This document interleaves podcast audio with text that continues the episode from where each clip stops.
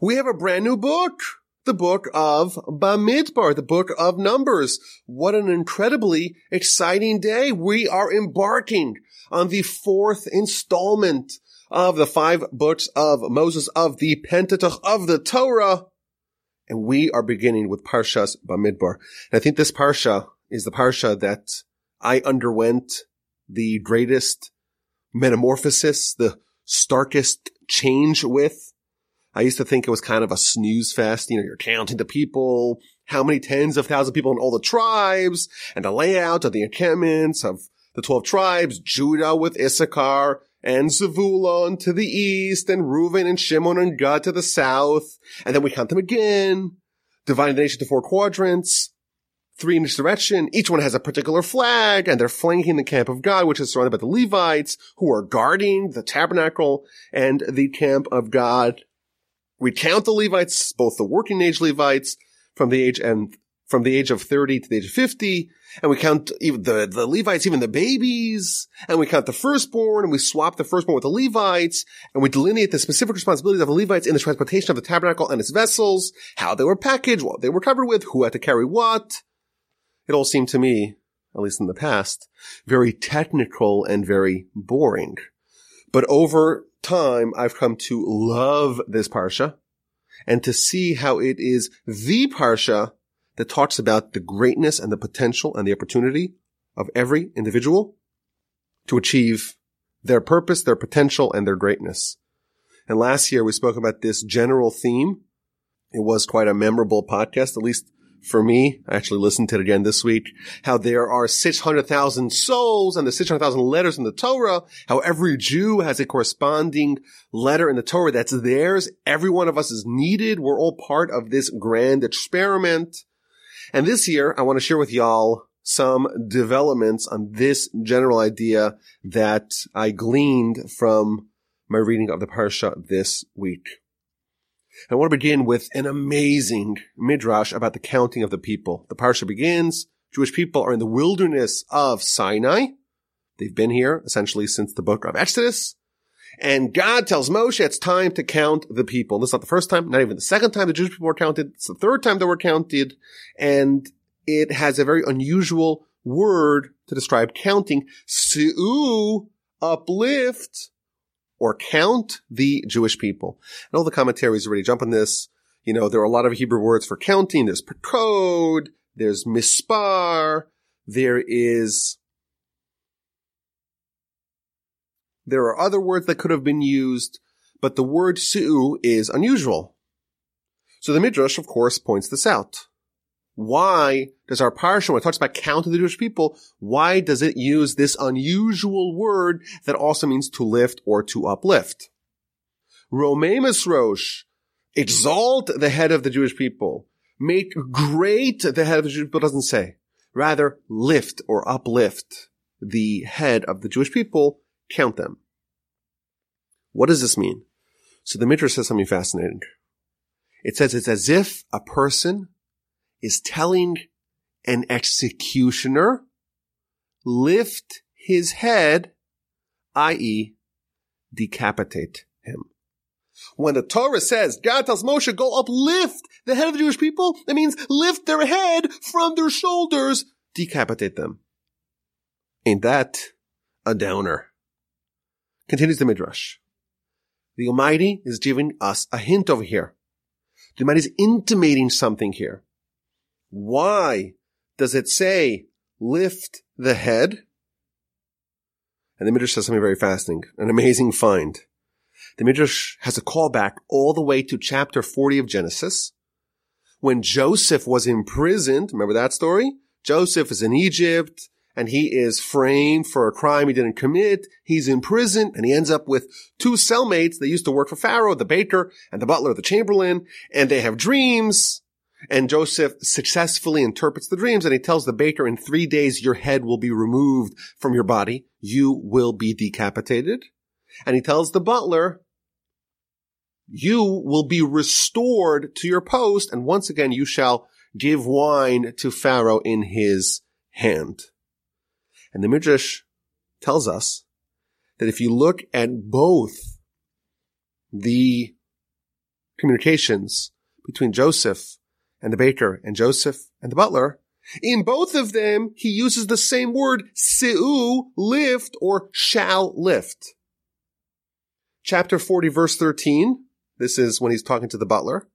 He tells the butler, Yisa, which is the same root as the word si'u, Yisa, Pharaoh shall lift your head and restore you to your post.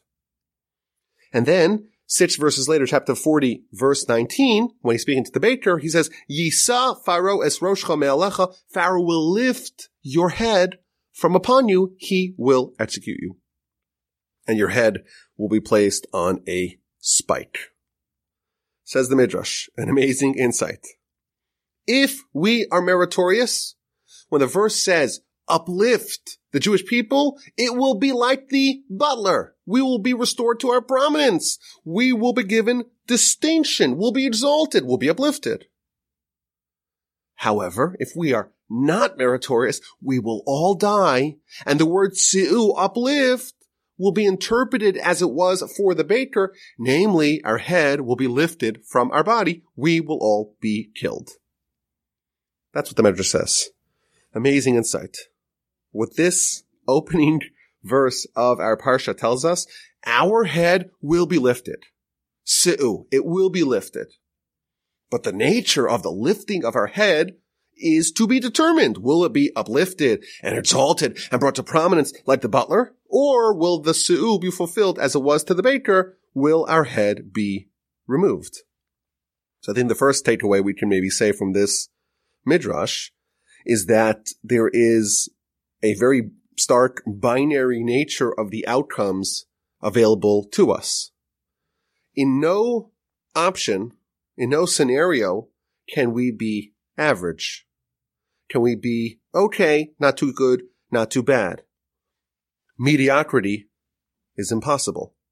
We are either great or we are awful. We are either sand or we are stars. There's no room for mediocrity.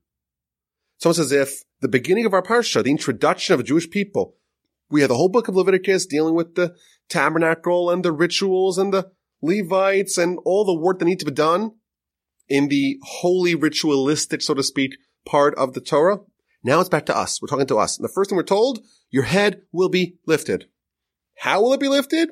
Either like the baker or like the butler. Either you're dead or you have a grand prominence and stature.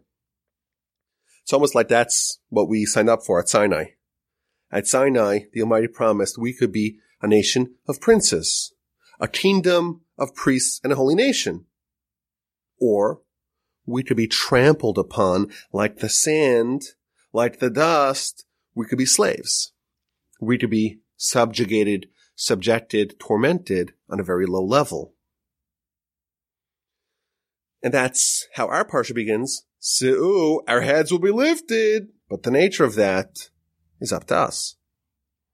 That's the first idea. Now the Ramban has an addendum to this midrash. And he says something fascinating.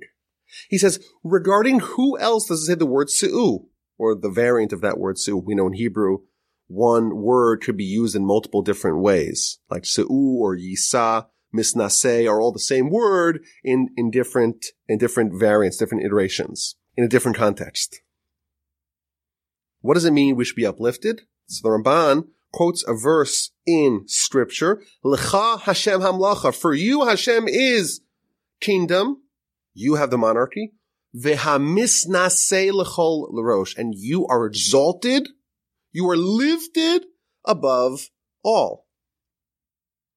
The Jewish people are told, Se'uas Rosh, your head will be lifted. In the positive side of that equation, we can become similar to God. That's the option. God is, so to speak, lifted above all. We too can reach the absolute peak and be lifted above all. What an amazing way to start the book. We're told as a nation that we're going to become great. Let's count them, but we're not just going to count them. We're going to uplift them. And they could become exceptional. They could become people of stature. They could become like the butler. They could become godly. But there's also a warning of the consequences of failure there is a version of this story where your head will be lifted, but it may be removed from your head. And the Midrash has a very interesting postscript that we're going to get to in a little bit. I want to pause a bit and probe this idea. At the very beginning of our book, we're told we must become great, uplifted, stature, Seuus Rosh, you should be uplifted. How do we do that? More specifically, as we mentioned in the past, this book is about every individual achieving their maximum, their potential, fulfilling their mission. And this is the maddening question that faces all of us. This is the vexing question that's so irksome and bothersome because there doesn't seem to be an easy answer. Throughout our parsha, Moshe gives instructions. And towards the end of the parsha, he takes the Levite families, three different Levite families, and they are given the responsibilities of what they must transport when the tabernacle is disassembled and the nation is in transit. And Moshe tells everyone, hey, this is your job. This beam, this curtain, this socket, this is your responsibility to transport. And on a deep level, it's almost as if Moshe is telling the Levites, this precisely is why the Almighty created you. He wants you to do this job, not your friend's job, this job. Similarly, every Israelite, we have an audience with Moshe and with Aaron, and the Ramban talks about this, we spoke about this in the rebroadcast podcast. Every Jew is given an audience with Moshe. And what did Moshe tell them? Moshe told them what it is that they need to accomplish in life. Moshe guided them and directed them how they could be uplifted, how they could become great. Some people had big responsibilities. Some people had small responsibilities, but everyone knew where to put their focus on. But what about us? We too, we read this book and we're told, hey, you're a Jew. You must be uplifted. You must become great. But what do I do? Where is the manual? Where is the guidance? How do I know specifically where to put my focus on? So I want to suggest an approach, maybe several different approaches based upon some of the things that we discover in our Parsha. So chapter two begins with the layout of the nation surrounding the camp of God. Every trio of tribes divided up into four different trios four different quadrants, if you will, the north, the south, the east, and the west, surrounding the camp. And each one of them has a flag that symbolizes that particular set of tribes. Now this is really a strange thing to be told about. You know, a flag is nice, but what is the utility of this flag? What job did it do and what significance is there for us? when we read about this thousands of years later, we don't really have a flag. Why is this significant? So Rashi says on the very basic level that each flag was of a distinct color that matched the color of that particular tribe's stone in the breastplate. And therefore everyone knew where to go. You want to know where your people are? Maybe you go out, you're bike riding, you're gallivanting, having a good time. You want to go back home? How do you know where to go? Look up high for the flag and that will guide you home. If that's all that flags were about, it would be a glorified signpost, a glorified placard. But of course, there is more. There's a very long Ramban and even a longer Rabbeinu Bechaya that dig into the meaning and the symbolism of the flags. So again, there were four flags and each flag represented three different tribes and that for each flag was broken up into three different parts, one for each tribe of the trio and each one or each part for each tribe had a different shade, a different color. And each one of them also had an image on each one of those sections, meaning that every flag, you have one flag for three tribes, but each flag is comprised of three different colors and three different images. So actually the Rabbeinu Bachai actually goes through the 12 tribes and the color and the image. So Judah, it was the color of the, of the sky and it had a line in it and Yisachar was the color, it was blue and it had the sun and the moon on it, and Zvulon, it was white and it had a boat or a ship on it, and Reuven was red with the jasmine, and Shimon was y- yarok. I don't know what color that, that is. That's a big question. Maybe it's, it's yellow or green. And that had the city of Shechem in it, and Gad was white and black, and it had a picture of a battalion in it, and Ephraim and Menashe, it was onyx, it was black colored, and one of them had a picture of an ox, and one of them had a picture of an oryx, Benjamin had all the colors put together and had a Ze'ev, which is a wolf. And finally, Dan was sapphire colored with a snake. Asher was the color of, of light that was illuminated from a candle and it had a picture of an olive tree. And finally, Naphtali was the color of wine with an image of a doe. Now, what this means is that each one of these flags symbolized your tribe but more specifically, what your tribe excelled at. So these flags were told, they guide you as a member of that tribe to know what role your tribe plays in fulfilling the collective national mission. So in the epicenter of the camp, well, that's the camp of God. That's the tabernacle surrounded by the Levites. And these four quartets or these four quadrants surrounding the camp. And these 12 tribes, each tribe had a different role to contribute towards the collective goal. And that's, that was symbolized in the flag. Thus, in effect, when you looked at your flag, it told you two very important pieces of information. Number one, it told you where you live. If you're part of the tribe of Judah, Issachar, or Zevulun, then you must be east of the camp. And if you're part of Reuven, Shimon, and Gad, then you must be south. And you're part of Ephraim and Menashe. And who else goes with them? I forgot for a second. Ephraim and Menashe and Benjamin. Sorry about that. You must be west of the camp. And finally, if you're Dan, Asher, Naphtali, you must be north of the camp. So it tells you one important piece, namely that of the location of where you live but also it tells you what talents, what skills, what unique gifts your tribe has and you as a member of that tribe, you embody because that is what you need to use to achieve your goal. So perhaps we can suggest that even though today we don't have a prophet like Moshe who could tell us, hey, your job is to carry this beam, this curtain, this socket, or fulfill this particular goal. Perhaps we can say that just as was the case with the flags, we can still get a little bit of divine guidance in these two areas. And we could look at where the Almighty placed us in life, what location we're in, what circumstances we have in our lives, what situation we're placed in, number one. And number two, we could look at what skills and abilities the money gives us, so to speak, the images of our particular flag.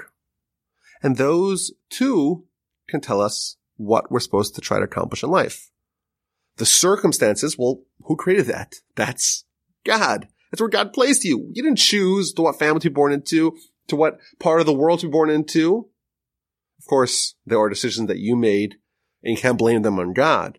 But the general circumstances of your life, that is divine guidance. That is where your flag is placed.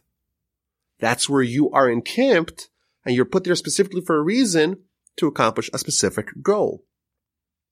The other part of, of your particular flag that you have is your strengths.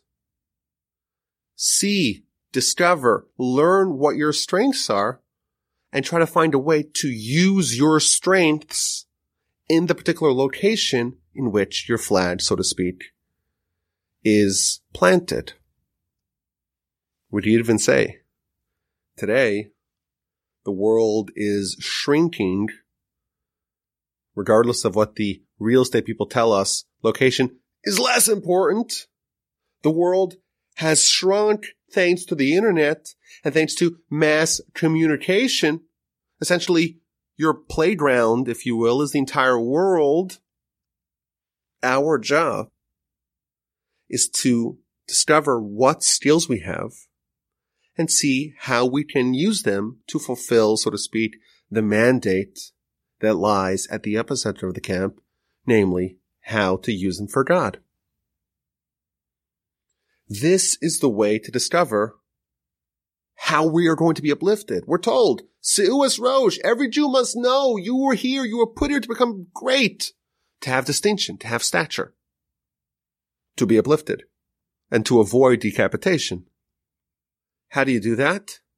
By following the lesson of the flag, figuring out what skills you have and trying to use those endowed skills that you got from God, the gifts that the Almighty gave you, use that to fulfill the grand national mission or to contribute towards the grand national mission of our people. Idea number one. I want to suggest perhaps another approach also based upon the flags. The Midrash says some astonishing things about the flags. So astonishing that if I just told you what the Midrash said and I didn't attribute it to the Midrash, you would say, this Wolbe guy is going nuts. I have to turn off the podcast. He's acting crazy. He's saying such nonsense. That's what you would have said had I told you what the Midrash said without attributing it to the Midrash. Here's what the Midrash says. The Midrash says that when the Almighty revealed himself to the Jewish people at Sinai, he had with him 22 legions of angels, and all of them were bearing flags. Quotes a verse in Song of Songs, Dagul mirvava. Dagul is the Hebrew word for a flag, and Ravava is legions and the Jewish people get a window into heaven and they see the angels and their flags and they begin to covet those flags. And they said, if only we too could have flags like the angels. And therefore, says the Almighty, okay, come to the wine cellar, if you will, which is a reference to Sinai. I'm going to give you the Torah. You are so covetous of the flags. I am going to fulfill your will. And therefore, the Almighty says to Moshe, go make them flags like they desired, like they lusted after, like they coveted. That's what the Midrash says. But if you read it very carefully, something very perplexing emerges the way the Midrash structures what happened, what happened was is that we saw the flags and we coveted the flags. And we said, we want those flags. And the man says, okay, I'll enable you to have those flags by giving you the Torah. The way the Midrash structures this idea, it's not that, oh, we got the Torah and as a, like an addendum, as an, as an, on, on top of that, we got the flags. No, we wanted the flags and to facilitate the flags, we got the Torah, which is just a crazy thing. The Torah was there to enable the flags. It definitely puts the flags and what they represent in an entirely new light. There's another midrash talking about flags. And it says that the Almighty loves us so much that he made us flags like the ministering angels. So we should be distinct like them. Moreover, it's a sign of love between us and God. It symbolizes that we are forever loyal to Him. Quotes another verse. This is also from Song of Songs. Vidiglu alai ahava. Diglu again for the word of dega, which means a flag we're flagging, so to speak, God with love. And he brings us to the house of wine, says the Midrash, a parable. There was a really wealthy person who had a cellar full of barrels of wine. And he went in there and he started to inspect it and all the wine turned into vinegar. It all soured. He's about to leave the cellar and he finds one barrel that's still good wine. And he says, this one, this barrel is so beloved to me like all the other wine in this cellar that turned into vinegar combined. So too, the Almighty's treated all these nations, 70 nations, and they all soured. They all soured on God. They all rejected him. But the Jewish people, we remained steadfast in our loyalty to him, and he loves us like that homeowner, that that wine owner loves that barrel of wine. And finally, the last midrash I'm going to share with you tells us something so striking. You wouldn't believe it. It says like this. The Almighty says, in this world, you were covetous.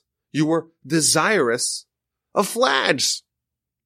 And I acceded to your request. And in the future, I'm going to redeem you. I'm going to save you in the merit of the flags. You are not going to be deserving of being saved, but I'm going to skip over, so to speak, all the prerequisites. I'm going to jump to the end because of the flags and I am going to save you. If we read this sampling of Midrash, it's no longer a possibility for us to say that the flag is just there as a utility, as a placard, as a signpost. There's a lot of power here to these flags. The question is, why? Why are these flags so desirous, so covetous for the Jews? How does it make us akin to the angels? How does it display our unending and unbending and unyielding loyalty to God? And why is this the reason that we are going to be redeemed? So I want to maybe suggest another approach that's going to explain to us what is so special about flags and also how it can be very helpful for us to figure out what it is that we need to accomplish in our life. So what's a flag? What's the power of a flag? What's the symbolism of a flag? I want to suggest that a flag, it bears all that a people, that a nation, that a country stands for. All of the people, all of the citizens, the history of the nation, the ups and downs, the suffering of a nation, all that is coalesced into one symbol, the flag. With a flag, a nation is not just a collection of disparate individuals. Every individual is united into the whole. And the individual flag bearer is again not an individual.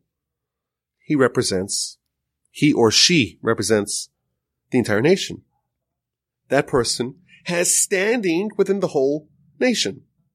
When the American flag is planted on the moon, every American feels like they put a flag on the moon. They have a sense of pride.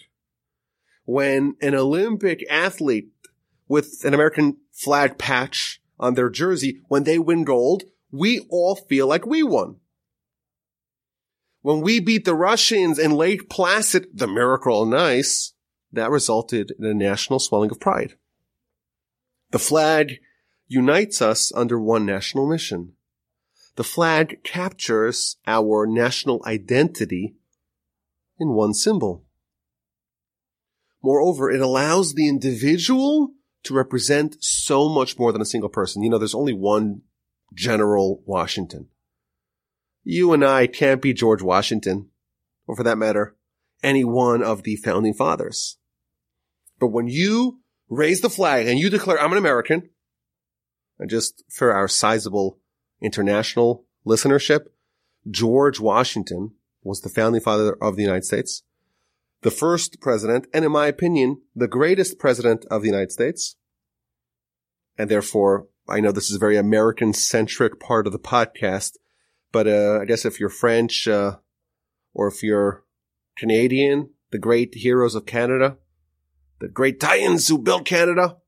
I don't know, is that Pearson or uh, Trudeau, whoever it is, or uh, Bolivar, Whoever, you just put in your national hero in exchange for Washington. But anyhow, back to our point. I'm not George Washington. You're not George Washington.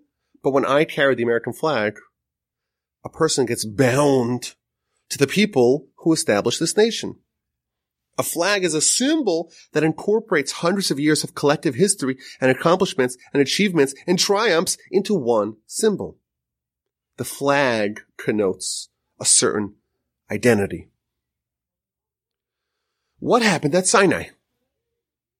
At Sinai, the heavens parted and we saw the angels surrounding God, legions of angels surrounding God with flags, and we coveted that. What did we covet? What we coveted, what we desired, is an identity that's manifested by the flags. It's an identity of the angels. The angels have complete fidelity to God, and we wanted to be the nation of angels. And therefore the mighty gave us the flags, i.e. everything that we need to become a nation akin to angels, we got. The Almighty gave us the Torah, which makes us like angels. What we wanted is the end relationship, is that identity of being that one nation that represents God in this world. That's what we wanted. We wanted the flags. But the flags symbolize the identity that we chose at Sinai. The flag symbolize our nation's choice to become the people of God, to become the people, so to speak, that are like angels. And that's why we got Torah. When all the other nations soured, they became like vinegar. We maintained our identity and we remained steadfastly committed to God. This is the symbol of our national identity. And because of that, the might says, I love you. And no matter how far you go, that identity remains. And that's why I'm going to redeem you. And we'll skip over some steps if needed. The flag symbolizes the Jewish identity, the Jewish idea that transcends individuals. And even when we're not at our peak, we are still bearers of that flag because these flags represent our national identity as being the people who chose to be like angels and to exist with complete submission, subjugation, and fidelity to God. Let's get back to the vexing question of finding our mission. How do we know what we're supposed to do? How are we supposed to achieve our greatness? So lift up your head. How do you do it? Here's the answer. You can attain greatness. You can achieve stature and prominence and renown.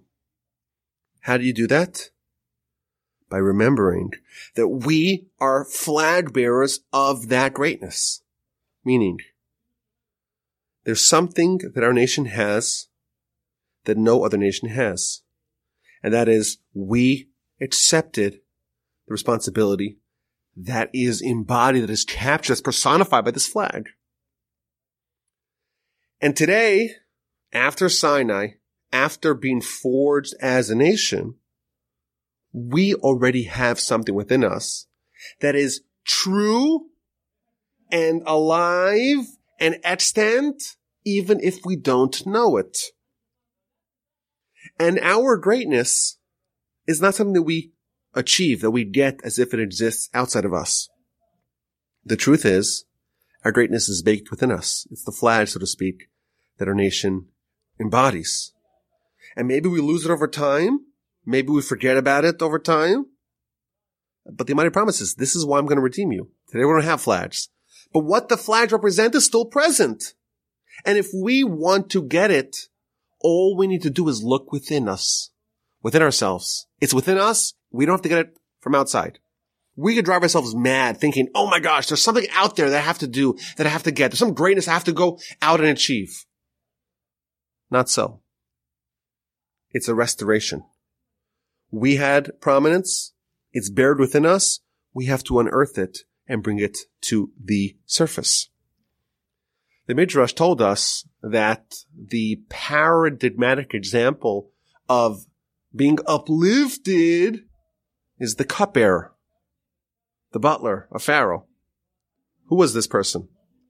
This is a person who was in Pharaoh's service as a butler, as a cupbearer, but was demoted. And Joseph says to him, you will be restored to your post. Says the Midrash, that is what it's telling us. It's telling us that we once were that nation. Maybe we lost it, but we will once again re-attain that stature that we had because we had it and we're just going back to where it was. We'll be restored to our post. There is greatness that was designated for us in the beginning, already in the past.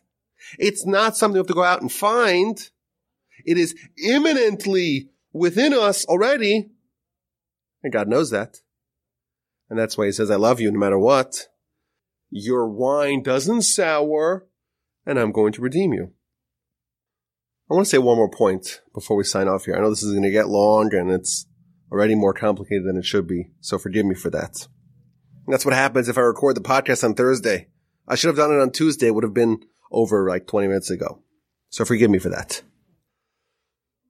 So once we know what it is we need to accomplish, either because we look at the flags and say, okay, the flags tell me what skills I have, or we look at the flags and say, I already have it within us, within me, gotta find it within me, gotta restore it, I gotta preserve it, but I have it already. You know what it is you need to accomplish. You know how to achieve your stature to be uplifted, but it's difficult. It's hard. Life is designed to be difficult. And I would be remiss if I did a podcast on Parshas Bamidbar without quoting my favorite Rashi. I had to find a way to weave it into the podcast. So Moshe is tasked with counting the Levites. Unlike the Israelites who were counted from the age of 20, the Levites are counted as babies from the age of 30 days old. And Moshe complains to God and says, how can I count, how can I count them? Can't walk into every tent and count how many suckling infants there are. And God responds to him, say, you do your job and let me do my job. And Moshe went and counted as many people as he could, and the people that he couldn't do, God filled the gap, and God told him prophetically how many babies there were in that tent. I think once we establish point number one, that we must become great, and point number two, how to discover what it is that we need to do, we have to go to point number three. And that is that there's a critical aspect of achieving our greatness, and that is to know that we have God on our side. It's not us as an individual, a man with a mission. It's a man with a mission, a man or a woman with a mission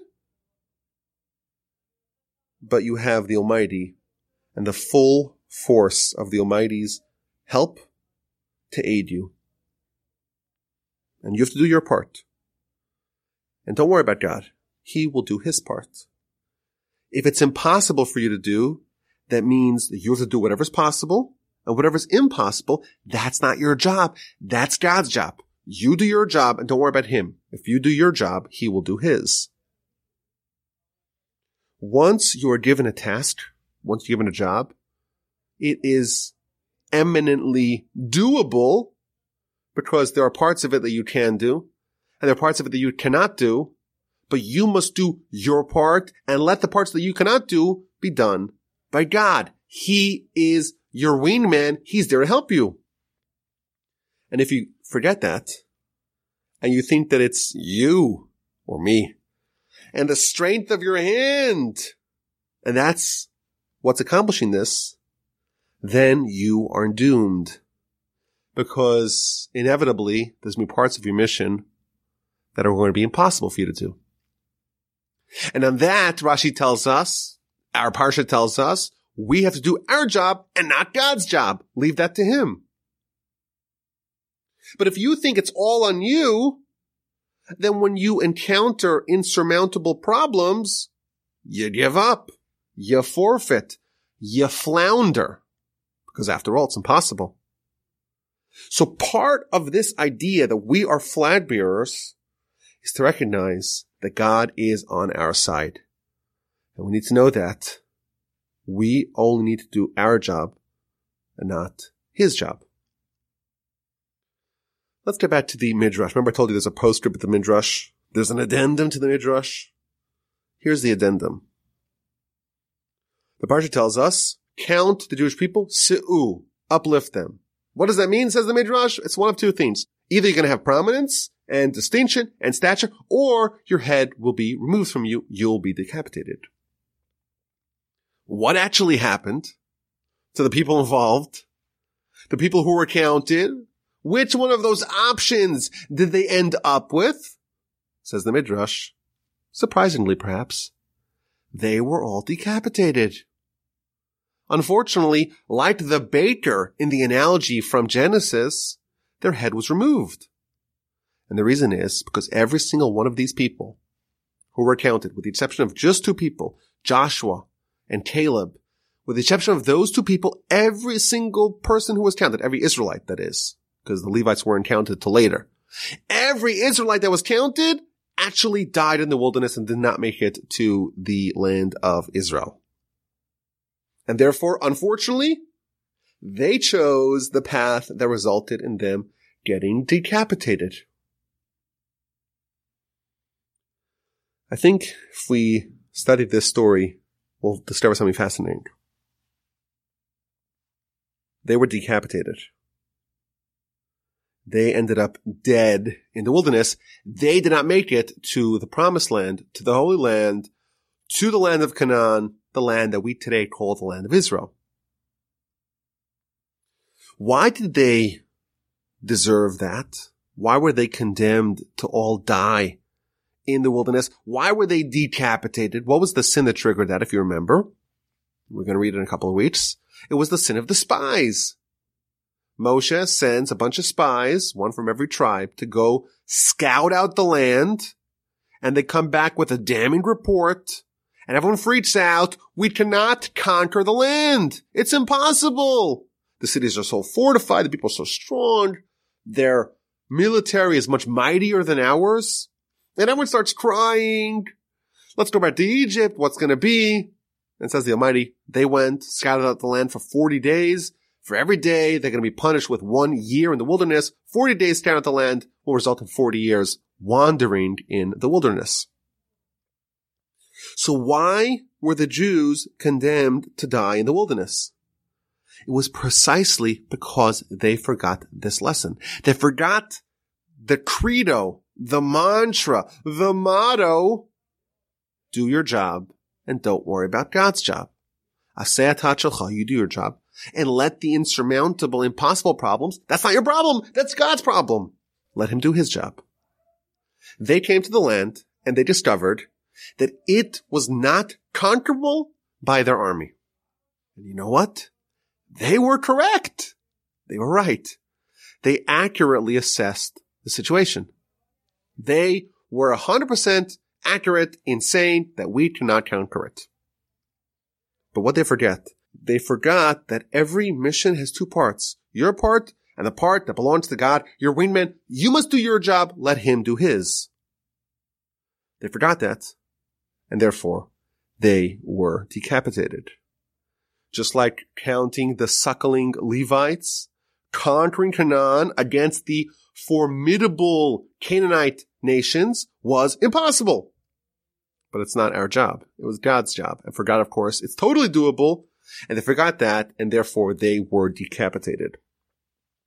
So the lessons that we discovered in our parasha are manifold and profound.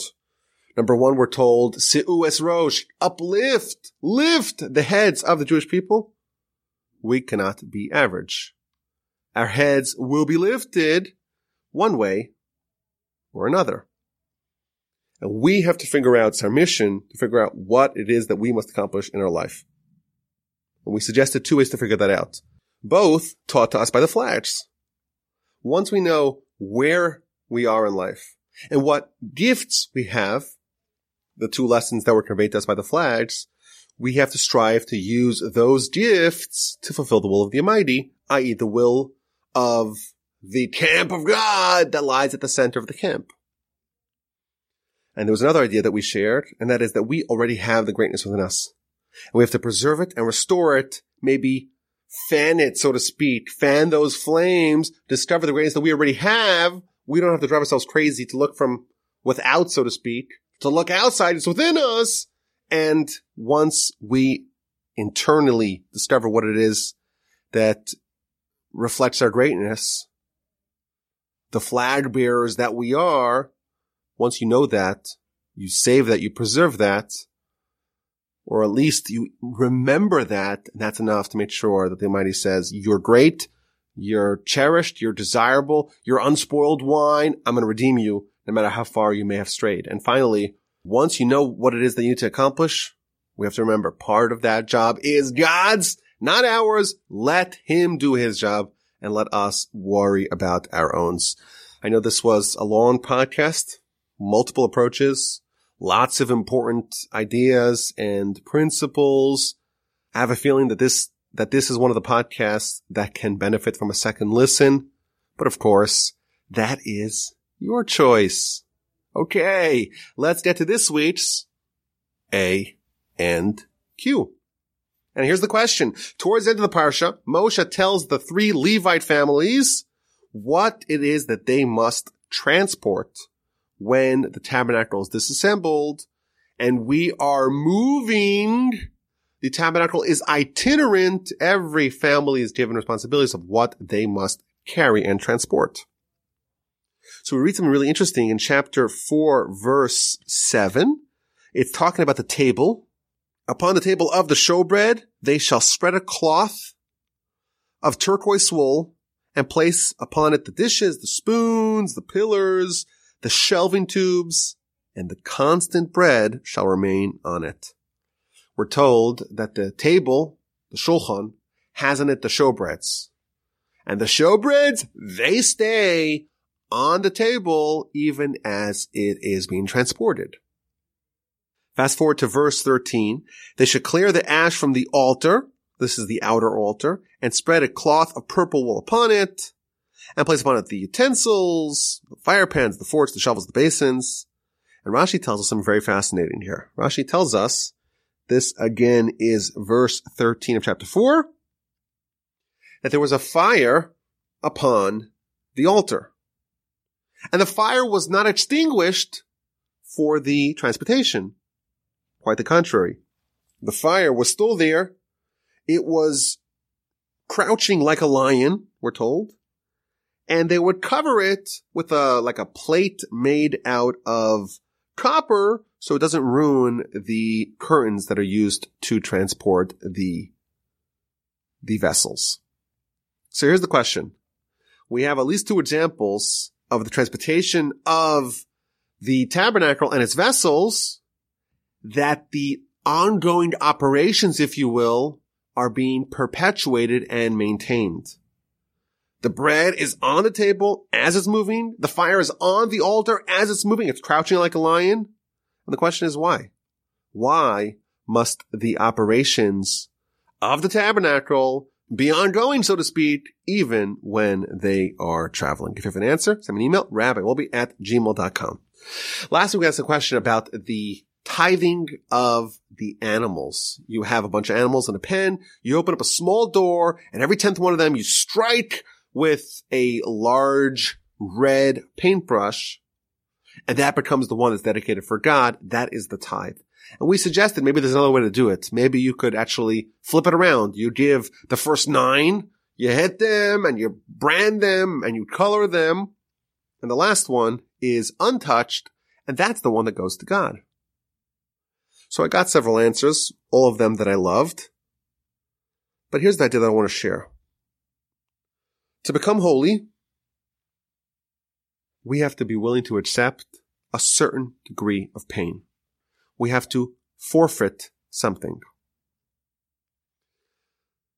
Failure, if you will, of some sort, or at least forfeiting something, forfeiting a comfort, forfeiting a pleasure, forfeiting a way of life, forfeiting something is not incidental to greatness and holiness. It is what creates it. So an interesting idea to kind of bring this home we are designed naturally that no matter how much money we have, no matter how much power, shall we say, we have, no matter how much physical or material accomplishments we have, we always want more. That's the way that we're designed. Whereas with holiness, whereas with matters of spirituality, it's the opposite. We always feel, you know what? I got enough. I studied enough Torah. I did enough mitzvahs. I prayed enough. I give enough charity. We always feel like with spiritual matters, we've done plenty. Physical matters, with material matters, with matters of the body, it's never enough. With matters of the soul, okay, we've done plenty. And what happens? We accomplish something. And we feel like, you know what? I did enough. I accomplished enough. I've succeeded enough. Let me start coasting spiritually. And what happens? What does mind do? Mind tries to get our attention. Mind tries to wake us up. It might take something and strikes us. And we stumble and we fall and we feel pain and we feel confusion. But what that does is it breaks us out of a pattern of stagnation, out of a pattern of stasis and inertia and coasting, so to speak, with what we have. And we fall. And sometimes we fall physically, sometimes we fall financially, sometimes we fall spiritually. But that fall shakes the box, shakes us out of our comfort zone, and that allows us to rebuild and to grow anew. And thus, sometimes we actually fall and we fail and we flounder and we suffer. And that's actually beneficial for us because we can grow as a result. But this is a very powerful idea. If you are, there's 10 maybe animals here. If there's 10 animals in the pen, one of them's going to be holy. But you know what? It will have to endure something. Something will have to endure to achieve that. And the people or the animals, shall we say in the proverbial example, the ones that don't endure anything, if you go through life and you feel no pain and no resistance, I hate to say it, but you're never going to become great. Almost proportional to how much toil and investment and pain we're willing to endure, that is the degree of holiness that we attain, greatness and attain. And by the way, this is not only with matters of spirituality and everything in life. No pain, no gain. If you're not covered in red, shall we say, proverbially, if you haven't invested a lot, if you haven't endured some pain, you will not achieve greatness. Thank you all for listening. This is Rabbi Yaakov Wolbe coming to you from the Torch Center in Houston, Texas. I thank you for listening. Have an amazing Shabbos. Best regards. Take care. Send me an email, rabbiwolbe at gmail.com. And I look forward to speaking to you, please God, next week.